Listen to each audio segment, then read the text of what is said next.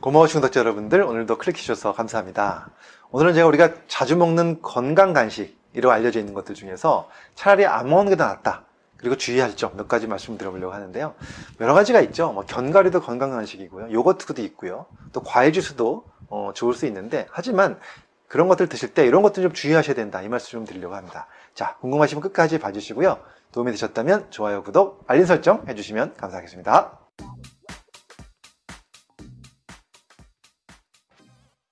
안녕하세요. 교육을 전공한 교육하는 의사 아정의학과 전문의 이동환입니다.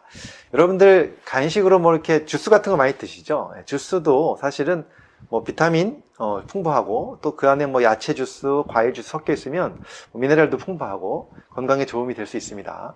하지만 좀 주의하실 점이 몇 가지 있습니다. 사실 주스가 통째로 갈아서 먹는 주스인 경우는 뭐 그대로 다른 첨가물이 없이 들어가 어, 먹을 수 있기 때문에 도움이 될 수 있는데요. 그런데 여기에 첨가물이 들어간 주스들이 있죠. 이미 가공된 주스들. 이런 경우는 좀 문제가 있습니다. 이런 경우는 사실은 거기에 많은 당분이 들어갈 수가 있습니다. 그래서 이런 것들이 설탕 같은 게 많이 들어갈 수 있기 때문에 오히려 건강을 해칠 수 있다. 이 말씀 드리고요. 스무디 같은 것도 마찬가지죠. 거기에 당분이라든가 또는 다른 첨가물이 들어갈 수 있는 그런 주스라면 어, 그런 스무디라면 좀 주의하시는 것이 좋겠다. 이런 말씀을 드려요. 그리고 주스를 통째로 갈아서 먹게 되면 그 안에 이제 그 과일 같은 거를 통째로 갈아서 먹게 되면 그 안에 있는 뭐 식이섬유 같은 것을 같이 먹기 때문에 그래 도움이 되는데 착즙으로 드시는 경우 있잖아요.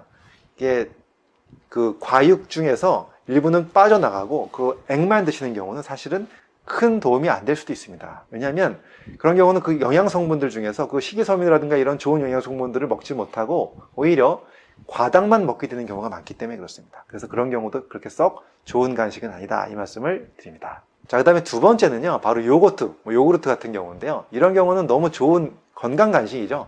이 안에는 많은 유산균이 풍부하고 또 유제품으로 만들어진 거기 때문에 칼슘도 풍부하고 또 단백질 성분도 일부 들어있고 굉장히 좋은 뭐 영양소라고 볼 수가 있는데요.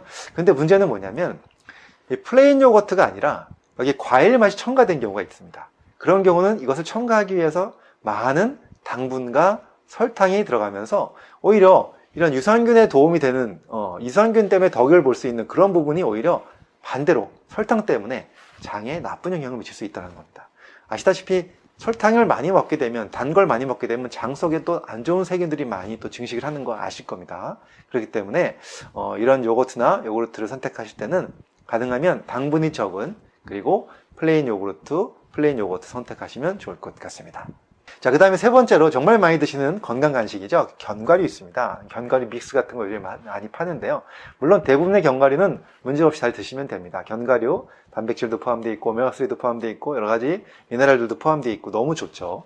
근데 문제는 이 견과류 믹스 속에 이런 게 들어가면 안 됩니다. 바로 뭐냐면, 말린 과일이에요. 말린 과일. 자, 말린 과일 같은 경우는요, 사실 저희가 굉장히 당분이 농축되기 때문에 피해야 될 어, 그런 간식으로 많이 말씀을 드려왔죠 제가. 그런데 이런 것들이 견과류에 포함되어 있어서 견과류를 먹으면서 말린 과일을 같이 먹게 되면요 예, 또 과도한 당분을 우리가 먹는 경우가 있죠. 그래서 그런 것도 좀 주의하셔야 되고요. 그 다음에 또 견과류도 그냥 어 그냥 견과류면 좋은데 거기다 뭐 설탕을 입힌다든가 그렇죠? 뭐 이렇게 설탕 절인다든가 이래가지고 좀 달짝지근하게 만든 견과류 믹스들도 있습니다.